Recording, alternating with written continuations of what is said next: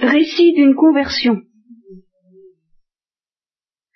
Alors, Père, la première chose à vous dire, c'est que si je ne m'ouvre pas, comme vous voyez, c'est uniquement euh, parce que je ne sais pas. Et non pas parce que je manque de confiance en vous. Ça, je voudrais que vous en soyez certain, parce que j'ai une immense confiance en vous. Mais que vous voulez, je ne sais pas m'ouvrir. Et je ne sais pas, je crois que ça vient d'un complexe que j'ai, qui fait que je me trouve ridicule en toutes choses. Et surtout quand je parle de moi et de ma vie intérieure. Je sais pas pourquoi. Je crois que ça vient de mon enfance, dans laquelle il va falloir que je vous parle, et qui a créé en moi euh, c'est complexe, quoi.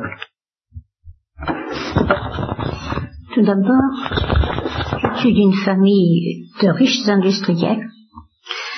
J'ai été élevée dans le luxe le plus complet et le confort, ayant des domestiques pour me servir. Euh, mais je n'ai jamais été heureuse dans mon enfance, car j'ai été élevée dans une famille complètement athée, j'ignorais l'existence de Dieu, d'un être supérieur même. En plus de ça, à quatre ans et demi, j'ai perdu mon père que j'adorais. Ce père, euh, qui était docteur, a eu, été poitrinaire, donc deux mois avant sa mort, on m'a enlevé euh, de sa présence. Par prudence, c'était nécessaire. Je suis allée chez ma grand-mère maternelle. Celle-ci était d'une énergie d'enfer, un tempérament de cheval. Elle était bonne, dans le fond, très bonne, mais elle n'éprouvait jamais la nécessité de montrer la moindre affection. Et pourtant, je crois qu'elle aimait beaucoup dans le fond, et moi particulièrement.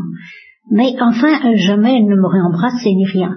Or, moi, je suis d'une nature extrêmement affectueuse. Maman, c'était l'indifférence incarnée. Une personne sans volonté. Aucune volonté, mais alors aucune. Incapable de, de prendre la moindre décision, même changer une, une chaise de place sans, euh, sans avoir recours au conseil de quelqu'un. Je pense que maintenant que je suis grande et que je vois les choses, qu'elle n'était pas normale. Elle était très intelligente, le cœur chez elle était loin de dominer, elle était pas méchante, mais elle était complètement indifférente. Et elle, détestait les enfants, hein, même les siens. C'est pas moi qu'elle détestait, c'est l'enfant. Elle ne m'aimait pas que je lui demande un conseil. Tu es assez grande pour savoir ce que tu as à faire, même à 6 ans, n'est-ce pas?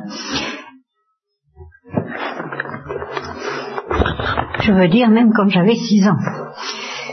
En plus de ça, lorsque mon père est mort, certainement, oh, ça m'a fait un gros choc, surtout la manière dont cela m'a été annoncé. J'avais quatre ans et demi, mais j'étais certainement plus en avance dans mon âge, dans ma raison, dans ma manière de comprendre, que de quatre ans et demi. Or, je, le soir, je montais dans mon petit lit, lorsque maman s'est approchée et m'a dit brusquement, tu n'as plus de papa, ton père est mort. Pour moi, euh, la mort, le néant, mais complètement néant. Ce jour-là, j'ai eu l'impression que je perdais tout, que la vie n'avait plus de sens pour moi, et que tout était perdu. Je me suis mis dans mon lit, j'ai fait semblant de dormir, mais en réalité, ce fut ma première nuit blanche. Toute la nuit, je me suis répété, je n'ai plus de papa, il est mort. Vous voyez, ça m'a donné un tel choc que même en vous parlant, les larmes me montent aux yeux. J'adorais mon père, je ne me suis jamais consolé de cette mort. Jamais, jamais, jamais. Pas même encore maintenant. Ce qui n'est pas tout à fait normal, parce que quand même j'ai 61 ans. Mais c'est comme ça. Ensuite, donc, j'ai été élevée complètement euh, dans l'athéisme. Et si j'avais eu la foi chrétienne, évidemment, la mort de mon père ne m'aurait pas produit ce choc parce que j'aurais pensé à aller le retrouver un jour, le revoir. Là, il n'y avait rien, aucun espoir. Et c'est terrible. C'est terrible quand on vit. Moi, je dis, j'ai passé la nuit euh, de la foi dans mon enfance avant de connaître Dieu. Parce que c'est tout à fait épouvantable de vivre sans savoir même qu'il y a un Dieu, un être supérieur. Vous ne pouvez pas vous imaginer, c'est ça le néant. En réalité, il n'y a pas de plus grand néant que ça. si le néant existait comme les athées le disent, dans la mort, mais ce serait moins que cela. Parce que on s'en tirait plus rien au moins. On vit, on souffre, avec, avec rien. Ça sert à quoi la vie? Alors, euh, je m'enfuyais. Dans les, j'avais un grand parc, je partais dans le parc. Je savais, je sentais qu'autour de moi personne ne comprenait ma souffrance, et que euh, personne n'était capable de comprendre euh, pourquoi je souffrais. En réalité, je souffrais de ne pas avoir Dieu. Maintenant, j'en suis certaine. Et je souffrais de la mort de mon père, mais je souffrais surtout de ce néant. Et je m'enfuyais donc seule. Je faisais mes confidences à mes bêtes. J'aimais beaucoup mes bêtes, j'aimais beaucoup mes chiens. J'avais toujours autour de moi, c'était à eux que je faisais mes confidences. Bien sûr, ils ne pouvaient pas plus me répondre que maman. Euh, mais encore, qui sait. Et là, mon grand problème, mais qu'est-ce que la vie? Mais à quoi ça sert? Pourquoi vit-on On mange, on boit, on dort, on va se promener, on va en voyage, on a ceci, on a cela. Je voyais euh, autour de moi qu'on se réjouissait, qu'on jouissait ceci, cela. Moi, je ne jouissais de rien. Est-ce le choc de la mort de mon père? Est-ce ma nature? C'est possible. Mais enfin, il y a beaucoup de choses dont tout le monde jouit, et moi je ne jouis pas du tout. Par exemple la nature, par exemple la musique. La nature ne produit pas comme la musique, mais enfin elle m'est indifférente. Alors, on allait, on sortait, on allait au théâtre, on allait partout. Ah, ça m'intéressait pas. Les voyages, j'avais horreur de ça. Je vois pas ce qui pouvait m'intéresser, me rattacher à la vie. Alors j'y pensais, alors je me suis, je me suis dit dans ma cervelle d'enfant, ben voilà, il doit y avoir une raison que je connais pas. Peut-être quand je serai plus grande, je la connaîtrai. Alors attendons d'être grande. Mais si à 20 ans, je suis toujours comme ça, c'est que je suis une anormale vis-à-vis des autres. Ah, c'est pas la peine de rester sur la terre. Il y a qu'à se supprimer. Alors je m'étais fixé l'âge de 20 ans pour me supprimer. Si, d'ici là, il n'y avait pas euh, de changement, bien sûr. Le changement, il est bien arrivé. Et j'ai vécu comme ça. Une fois quand même, n'en pouvant plus de ce problème de la vie, je me suis hasardée à dire en famille, mais qu'est-ce que la vie? À quoi ça sert? Pourquoi vit-on?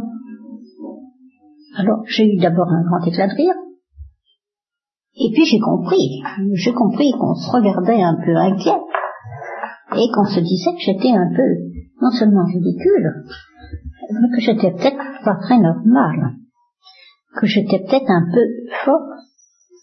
On m'a dit, mais enfin la vie, enfin, tu vas pas devenir neurasthénique, mais la vie, tu vois pas comme c'est beau, mais enfin on m'a fait tout un cours sur la beauté de la vie, sur les jouissances de la vie, sur...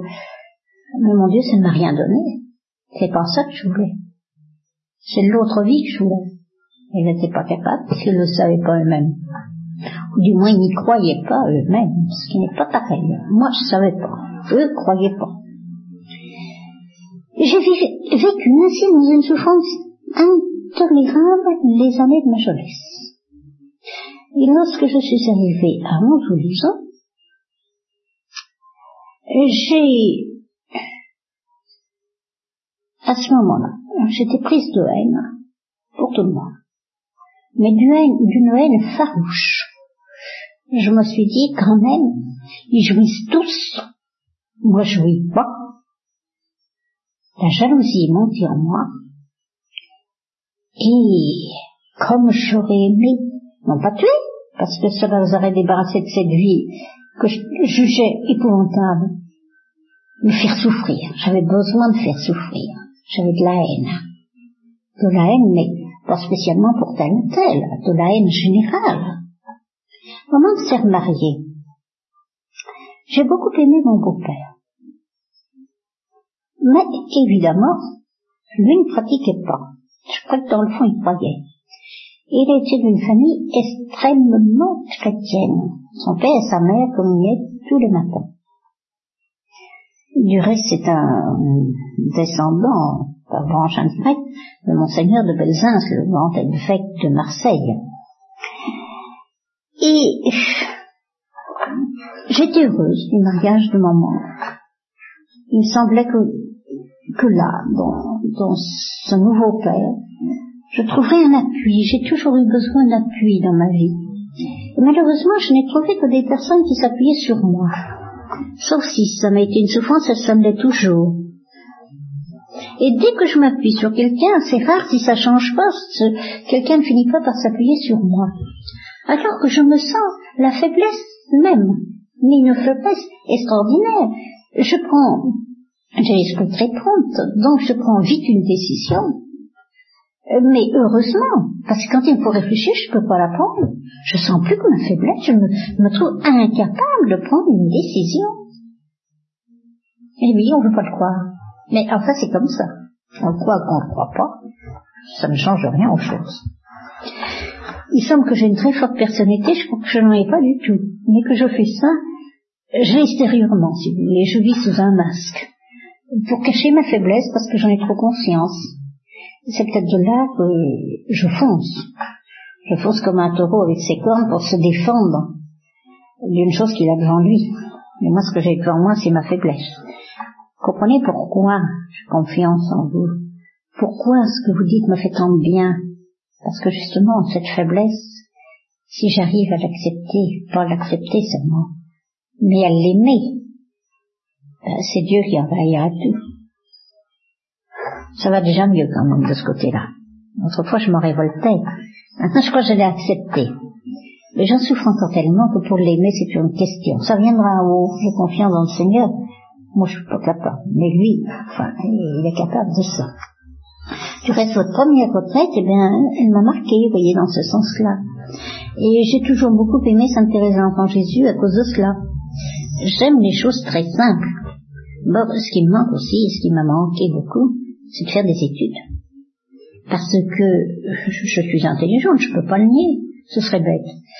Et j'aurais eu besoin de faire des études. Mais étant dans mon enfance, j'ai été... D'abord, j'étais toujours malade, toujours fatiguée. Donc on n'a pas pu me mettre en pension à cause de cela. De plus, euh, chez moi, dans, dans mon milieu, c'était pas des intellectuels, c'était des industriels très matérialistes. Et bien sûr, j'entendais beaucoup parler parce que quand même, sans qu'il y ait des intellectuels, il y avait des gens cultivés. Il y avait euh, des docteurs, par exemple. Il y avait des pharmaciens. Et puis, quand même, les gens euh, euh, industriels que nous fréquentions étaient quand même des gens cultivés. Tandis que c'est pour ça que il y a des choses que je sais qui semblent que j'ai une certaine culture, mais je n'ai pas du tout d'instruction et peut-être la culture que j'ai ne va pas avec mon instruction. J'ai pas mal voyagé en France, c'est vrai, je suis pas allée à l'étranger parce qu'à ce moment-là, ça se faisait pas. Ou très peu. Euh, mais enfin, j'ai parcouru quasi toute la France. Vous voyez, euh, ça m'a quand même ouvert, ouvert l'esprit. L'esprit. Et du reste, les personnes qu'on fréquentait aussi racontaient des voyages et racontaient Oh, puis j'allais au théâtre, j'allais au cinéma, j'avais, il n'y avait pas la radio ni la télé, mais enfin, il y avait quand même des choses qui étaient instructives et qui m'ouvraient l'esprit. J'étais, dans mon enfance, je n'aimais pas jouer non plus, je n'aimais pas les enfants, moi non plus. Et, euh, bon, ma seule distraction, si je peux dire, comme je n'allais pas m'en m'effourrer, euh, penser aux problèmes de la vie. Et eh bien, je me mettais dans un petit fauteuil, au milieu des grandes personnes. Je disais rien, j'écoutais, je racontais des débats, je faisais des choses très insignifiantes, mais j'écoutais beaucoup. Je n'ai jamais été attirée par la lecture. Et je n'ai pas été attirée par la lecture, je pense que c'est parce que, euh, n'ayant pas suffisamment d'instruction, eh bien, euh, j'ai du mal à comprendre ce que je lis. Je comprends quand euh, on parle. Parce que généralement, on parle plus simplement qu'on écrit. Même vous, mon cher père, vous êtes plus simple quand vous parlez que dans vos écrits. Alors quand vous parlez, je saisis. Il y a peut-être quelques mots qui m'échappent, mais je saisis. Tandis quand je lis, alors là. Alors donc j'ai vécu dans mon enfance comme ça, dans l'athéisme, dans la souffrance terrible de la vie, du problème de la vie sans pouvoir l'élucider. Et vous le savez, mais enfin, je ne me rappelle pas si je vous ai raconté ma conversion. Donc, comme je ne me rappelle pas, je vais vous la dire. Si je vous l'ai déjà dit, bah, pardonnez mon adotage. J'étais, nous avions donc dans les Pyrénées, on passé trois mois à Bethlehem. Mon père, dans les derniers mois de sa vie, avait été à Bethlehem où le climat lui était favorable. Et il avait exercé son métier de médecin quand même, il n'était pas arrêté, et il soignait les pères bétharamistes. Enfin, je les appelle comme ça, je crois que sont, on les appelle les pères du Sacré-Cœur, mais enfin, j'en sais rien. Et les pères bétharamistes, souvent, quand maman me promenait, ils, me bénissaient, tout ça. Je crois que tout ça, ça a été des grâces quand même qui sont tombées sur moi. Donc euh, chaque année, nous avions des amis, là, et nous avions passé un mois, deux mois, trois mois, suivant le, le goût de ma grand-mère, parce que à la mort de mon père, maman est allée vivre avec sa mère, et, et moi je suis restée avec elle. Quand maman a été remariée, je suis restée quand même avec ma grand-mère jusqu'à sa mort. Ma grand-mère qui n'était pas du tout une grand-mère, j'aime mieux vous le dire tout de suite. Elle me reprochait qu'une chose, c'est d'avoir l'esprit arriéré. Et c'était toujours une femme qui avait l'esprit en pointe, comme je vous le dis, c'était un cheval de bataille qui était toujours prête à, voyager, à courir. Euh, alors, euh, j'ai donc été euh, chez ses amis avec elle, et comme c'était à, à 15 km de Lourdes, et 24 de Pau, nous allions nous promener, ses amis avaient des autos, et nous étions allés à Lourdes, c'était un 11 février. Et non, pas pour prier, mais pour aller nous promener, et ses amis avaient une personne à voir alors pour un rendez-vous. Nous y sommes donc allés. Et ma grand-mère euh, me dit, ses amis n'étaient pas chrétiens non plus, euh, ma grand-mère me dit, euh, ah tiens, viens voir quelque chose de drôle, viens voir des imbéciles. Il faut vous dire d'abord que la veille, le 10 février, à Bétaram, il y a un grand calvaire, un grand chemin de croix dans la montagne, qui est très joli. J'allais souvent m'y promener et devant les stations, ce sont des petites chapelles, les stations. Devant chaque chapelle, je disais à ma grand-mère, mais qu'est-ce que ça peut bien représenter? Elle était incapable de me le dire. Elle me disait, ça c'est pas pour les enfants. Euh, on t'expliquera plus tard. Alors, moi, je croyais que c'était des choses un peu malsaines. J'ai toujours craint les choses malsaines. Et à l'entrée de l'allée qui monte dans la montagne, il y a un grand Christ, un immense Christ.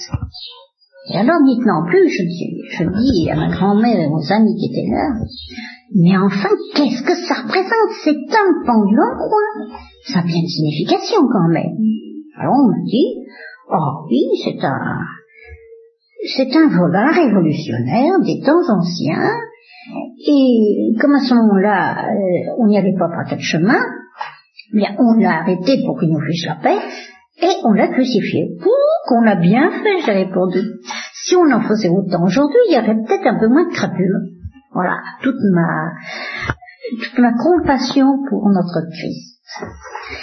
Donc le lendemain, je me trouvais en Lourdes, et ma grand-mère me dit, eh, viens voir des imbéciles. Alors, je la suis pour aller voir des imbéciles. Et à ce moment-là, c'était trois heures de l'après-midi, ils sortaient de, l'église du Rosaire, une procession. Il y avait, pas grand monde, il y avait un mètre de neige, mais c'était le 11 février qu'on devait commémorer probablement. Il y avait deux évêques, l'évêque de Lourdes et l'évêque de Bayonne. Je m'en souviens encore parce qu'on a dit tiens c'est l'évêque de Lourdes, c'est l'évêque de Bayonne. Et l'évêque de Bayonne était très beau, entre parenthèses, il m'avait beaucoup plu. Et on il y avait des enfants de cœur, habillés en bleu. Je me disais, qu'est-ce que c'est cette mascarade? Ah, pourtant on n'est pas au Mardi Gras. Enfin, vous voyez l'impression que ça me faisait. Hein. C'était tout à fait divin.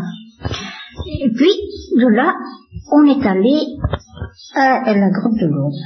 Mais il faut vous dire aussi que deux ans auparavant, j'avais eu, là j'avais 13 ans quand on est à, la Croix du Louvre, mais quand j'avais 11 ans, j'avais eu une de mes cousines germaines qui était venue passer quelque temps à la maison, pas beaucoup, parce que ma grand-mère était fâchée avec sa fille parce qu'elle s'était convertie.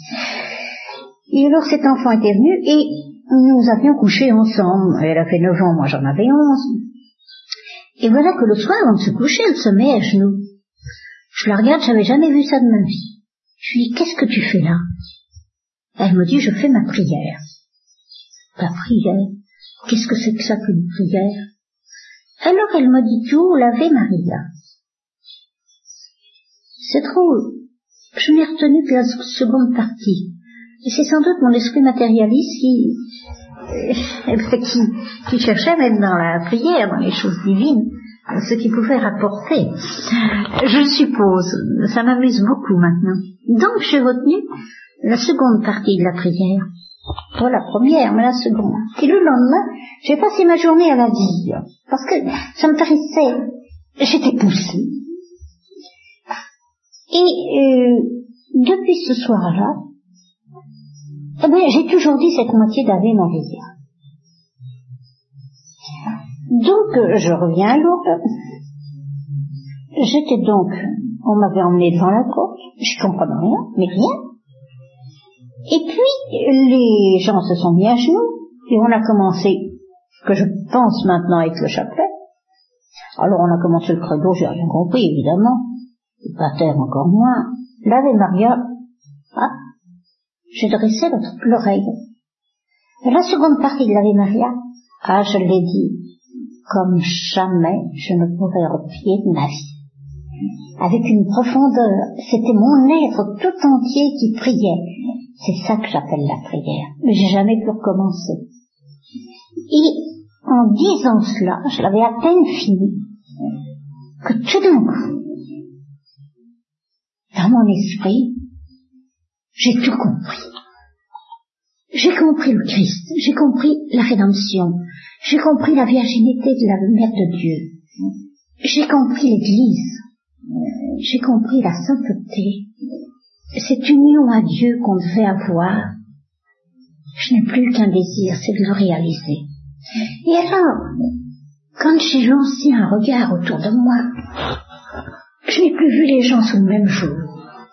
Autant je les regardais avec haine, avec désir de leur faire du mal, autant je les aimais. Et autant je désirais leur faire du bien.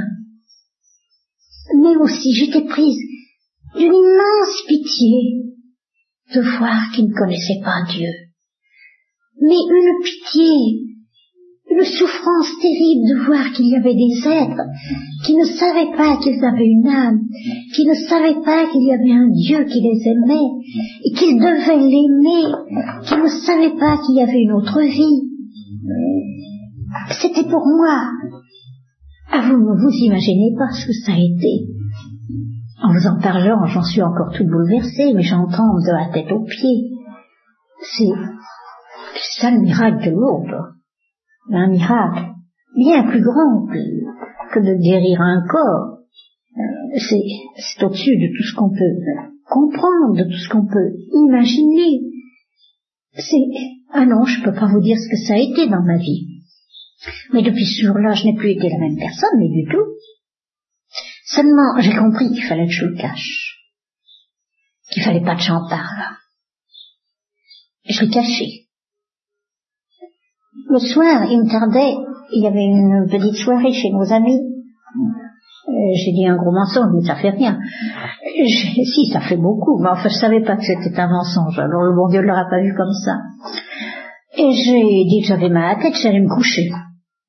Et comme j'étais souvent fatiguée, personne ne s'est tracassé. Je suis allée me coucher, mais en réalité, c'était pour être seule. C'était pour penser à cela, pour penser au Seigneur pour penser à ce Christ que j'avais vu la veille, on m'avait dit c'était un révolutionnaire, pour lui faire un monde honorable, pour lui dire combien je voulais l'aimer toute ma vie, combien je voulais le faire aimer, combien je ne désirais qu'une chose, mais c'est d'être à lui, mais qu'il me dise comment il fallait faire. Mais je, je voulais plus du tout de cette vie, je, je ne pensais plus qu'à lui. Mais vraiment, pendant, pendant des mois, j'ai vécu avec lui d'une présence presque sensible, et pourtant c'était pas sensible, c'était dans mon âme.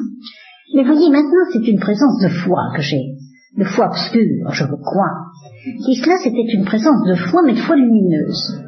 Je le voyais pas, évidemment. Mais j'avais une, telle certitude, une telle qui était là, que, mon Dieu, tout ce qu'on pouvait dire, je savais plus ce qu'on disait autour de moi, je savais plus ce qu'on faisait. J'étais toujours contente de tout, alors que je ronchonnais sur tout. On me regardait du coin de l'œil et on disait, ah ben pour une fois, elle est contente de ses vacances. Ah, je te crois que j'en étais contente. Parce que c'était pas pour un jour, c'était pour toute ma vie. Oui, cette journée. Alors, il y a quelque temps quand même que je me suis pas enregistrée. Je vous disais donc que ce miracle de Lourdes avait changé toute ma vie. Mais un point se posait. Je connaissais l'Église par la lumière, j'en avais vu par le dedans. Mais je ne connaissais pas l'Église, humainement parlant, par le contact avec l'Église. Je n'avais jamais pris contact avec l'Église. Et alors, il fallait bien quand même réaliser. Je sentais que l'Église allait me porter quelque chose, qu'elle me devait, pas devait, mais qu'elle me porterait quelque chose. Et quoi? Je savais pas. Ce n'est plus tard que j'ai découvert eh que l'Église me donnerait les sacrements. Sur le moment, évidemment, je ne pouvais pas le supposer. Le dôme aussi, bien sûr. Pas seulement les sacrements, mais le dôme. Mais ça, je m'en suis rendu compte plus tard. C'est d'abord les sacrements qui m'ont frappé. Mais enfin, je retournais avec ma grand-mère, je menais une vie euh, sans laisser voir la grâce qui m'avait été donnée, quoique je pensais à Dieu constamment. Certainement, je devais faire raison euh, sans le vouloir, sans m'en apercevoir. Je n'avais pas des temps de raison.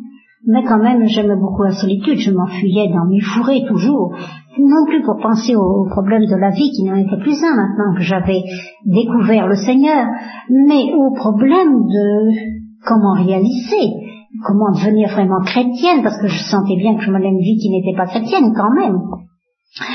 Et voilà qu'au mois d'octobre, mes parents décidèrent que j'irais passer l'hiver chez maman. Alors, euh, vous savez, je savais lire et écrire, mais enfin, à peu près tout. Et on décida de me faire donner quelques leçons particulières. J'allais chez maman à Aiguemort, qui était remariée, mon beau-père était pharmacien à Aiguemort. J'allais donc là et on me fit donner des leçons particulières par une vieille fille qui avait fait un entrée chez un essai chez les sortes Saint-Vincent de Paul, n'avait pas réussi, ce qui ne m'étonne pas à cause de son son caractère. Mais enfin, c'était une sainte fille quand même, et une personne qui, qui aimait le bon Dieu, qui faisait raison, certainement. Maintenant, je me rends compte.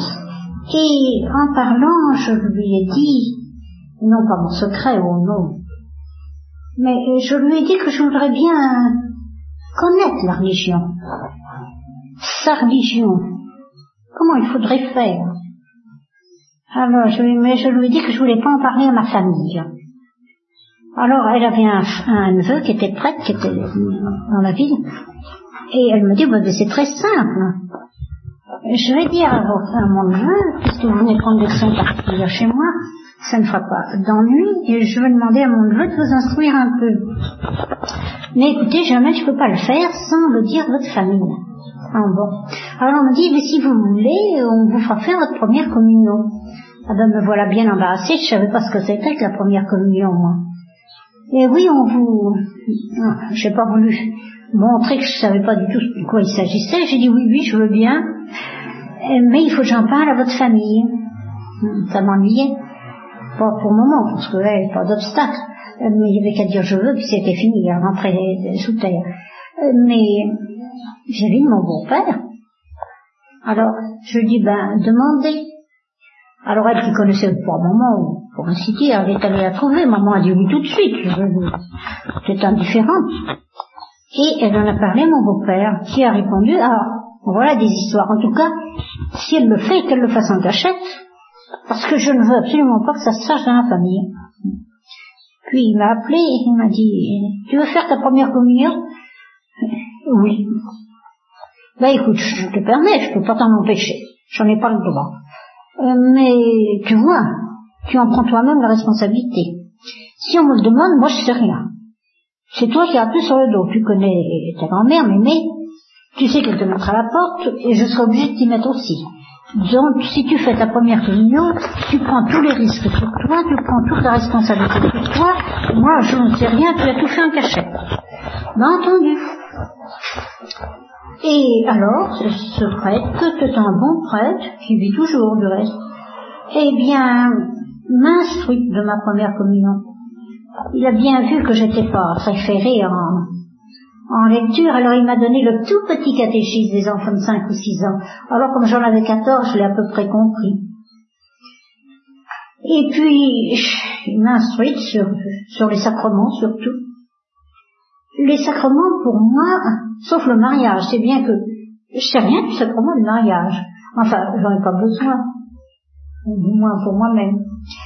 Et ce qui m'a plus frappé, c'est le sacrement de pénitence de penser qu'on pouvait de nouveau avoir cette pureté vis-à-vis de Dieu. Là, ça me pose d'autres problèmes parce que je sais pas me confesser. Je vous en parlerai, mais je sais pas me confesser. Vous voyez, ça m'est quand même plus facile de vous parler au micro, de vous dire certaines choses quand vous êtes là. Parce que euh, si je suis un peu ridicule, eh ben, euh, comme vous le verrez de loin, ça me gêne moins. Vous voyez, on va se loger l'amour propre. Non, mais ça me paralyse vraiment, cette chose d'être ridicule. Et j'ai... Donc j'ai fait ma première communion. J'ai d'abord frappé par le sacrement de pénitence. Et en effet, le jour où j'ai reçu le sacrement de pénitence, la veille de ma première communion, j'ai eu une espèce de grâce là. Euh, je sais pas ce que m'a dit le prêtre. J'ai passé un peu comme de l'eau sur des tuiles. Euh, mais c'était le curé, un saint prêtre, qui m'a confessé. Je sais pas ce qu'il m'a dit. Ça ne m'est pas resté. Ça devait pas être très important. En tout cas, ça ne m'allait pas. Et, mais quand il m'a donné les paroles de l'absolution, à ce moment-là, j'ai senti vraiment que j'étais purifiée. Je me suis sentie vraiment, eh oui, lavée comme un linge qu'on sort d'une lessive bien faite, qui était très sale, qui est devenu très blanc. Je me suis sentie pure, mais pure jusqu'au fond de mon être, d'une pureté. Oui, je me sentais pure, comme si j'avais reçu le baptême. Je sentais vraiment que mes, péchés, d'une manière même physique, vous voyez, je sentais que mes péchés étaient, étaient effacés. Et à tel point, c'est que quand je suis sortie, et ça pendant plusieurs heures, j'avais l'impression que j'allais m'envoler, tellement je me sentais légère.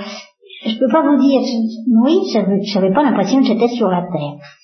Euh, maintenant, je, je, sais comment on peut voler, voyez. Mais ça n'a pas duré, bien sûr, mais enfin, moi, j'ai vraiment j'ai une grande purification extrêmement forte. J'ai jamais eu depuis.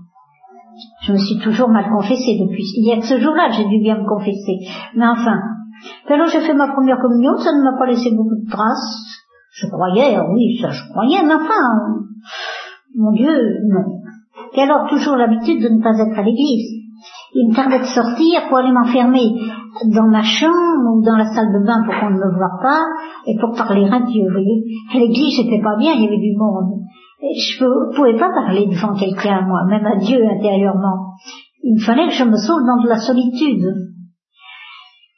Et alors, je... Quatre jours après, j'ai été confirmée. J'ai reçu le Saint-Esprit. Je n'ai rien de particulier, mais enfin, je croyais fermement. Oui, j'avais la foi. Et j'ai dû retourner jusqu'à ma grand-mère. Et vivre avec elle jusqu'à sa mort, quatre ans après. Et pendant ces quatre ans, je n'ai absolument pas pu pratiquer. Même pas entrer dans une église pour euh, faire une prière. D'abord, je ne serais pas rentrée, j'avais trop peur d'entrer seule dans une église. Pensez donc, c'était un monde pour moi l'église. Et seulement, je passais jamais devant un clocher sans faire intérieurement une communion spirituelle. Ça, on me l'avait appris. Je trouve que c'est très fructueux qu'on ait appris ça. On me pensait à m'apprendre ça. On savait que je ne pouvais pas pratiquer pendant quelques années. Et ensuite, euh, ben je faisais oraison, évidemment, sans le savoir, sans le vouloir, mais enfin, je prenais contact avec Dieu à travers tout, à chaque instant. J'étais avec lui.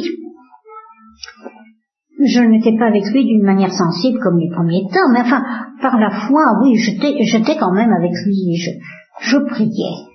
Oui, je n'ai jamais cessé de prier, à ma manière, bien sûr, tout en faisant des scènes au bon Dieu encore, mais non. Puis j'avais complètement changé, évidemment. J'étais devenue une jeune fille charmante, aimable, gentille, dévouée, tout ce que vous voulez. Et des gens me faisaient des grands projets pour moi. On disait, on va bien l'adopter, on va, on la mariera bien, enfin, on faisait toutes sortes de, beaux projets humains. Et moi, je, je disais rien. Mais ça ne me disait rien non plus. Je pensais qu'une chose, c'était me donner à Dieu. Mais comment? Je savais pas. La vie religieuse. Je savais bien qu'il y avait des religieuses puisque je rencontrais dans les rues. Mais c'était tout ce que je savais d'elle. Quand je voyais une sorte Saint-Vincent de Paul, je me disais, oh, je voudrais être comme elle. Mais cinq minutes après, je rencontre une petite sœur d'épaule, je disais, je voudrais être comme elle. Et puis n'importe quoi. Mais en réalité, je voulais être à Dieu dans une vie consacrée, mais laquelle la forme, là, je savais même pas qu'il existait toutes ces sortes de, ces sortes de bonnes sœurs, je l'ignorais complètement. Puis ma grand-mère mourut. Eh ben, j'ai pas eu le courage de lui parler de Dieu. Et ça, je me suis souvent reproché. Mais savez-vous pourquoi? Non pas que j'ai eu peur de lui en parler, ni même de la troubler. J'ai pas pensé à ça. Mais j'ai eu peur qu'on me vole mon trésor. J'ai eu peur qu'on me mette des doutes. J'ai eu peur que cette fois on me l'enlève. Je me sentais pas encore assez solide dans ma foi et j'avais peur qu'on m'y touche. Je cachais mon trésor, ah, bien sous terre, je vous assure. J'avais tellement peur qu'on me l'enlève. C'était tellement le trésor de ma vie. Ah oui, j'ai eu la terreur qu'on m'enlève la foi. C'était quelque chose. J'ai encore quelquefois. Quelquefois, quand je vois ce qu'on fait derrière le rideau de fer, quand je m'entends parler, je me dis, mon Dieu, s'il fallait passer pour là, mon Dieu, au moins conservez-moi ma foi. Je, j'ai toujours eu peur de perdre la foi. Je demande tous les jours au bon Dieu de me la garder. Enfin, et ma grand-mère mourut. Quelques instants avant sa mort, elle me fit appeler, elle me dit, tu sais, je vais mourir, mais ne t'inquiète pas de moi, je rentre dans le néant. On n'est pas fait pour vivre sur la terre, on n'est pas fait pour vivre. Euh, la terre, c'est ça, on, naît et puis on meurt. Moi, j'ai été très heureuse toute ma vie, ben, j'ai fini mon temps. Maintenant, c'est normal que je meure pour laisser de la place à d'autres. Toi aussi, tu feras ta vie, puis un jour, tu mourras. Euh, T'as pas beaucoup de santé, tu mourras peut-être euh, assez jeune. Bon, ça n'a pas d'importance, tu sais. On meurt, on rentre dans le néant, tout est fini. Alors tu sais, tu ne me pleureras pas parce que c'est idiot de pleurer un cadavre alors tu, tu vas être correct pendant l'enterrement, mais après, ben, je t'en prie, ne porte pas mon deuil, ne pleure pas, ben, il y a la séparation, c'est entendu, mais enfin, tu trouveras bien quelqu'un pour me remplacer, puis tu, tu te marieras, tu fonderas un foyer, tu seras heureuse, tu auras des enfants, tu t'occupes pas de moi, ben, moi c'est fini, ben voilà, j'ai fait mon temps, et puis voilà, il n'y a pas, il y a pas à se lamenter de ça, c'est normal, hein. ça t'arrivera toi un jour aussi, et puis voilà. Bah, tu, maintenant tu as ta mère, tu as ton beau-père, tu as ton petit frère qui vient de pousser, et puis voilà, ne te fais pas de soucis, elle m'a embrassé, un quart d'heure après, elle était morte. La personne qui a fait ce récit est entrée au Carmel quelques années plus tard. Elle a euh, porté ce témoignage à l'âge de 62 ans, alors qu'elle était devenue prieure de sa communauté. Elle a conduite euh, de son mieux pendant au moins six ans. Euh, maintenant, aujourd'hui, elle est morte, et c'est pourquoi nous nous permettons de vous transmettre ce témoignage sans craindre d'être indiscret.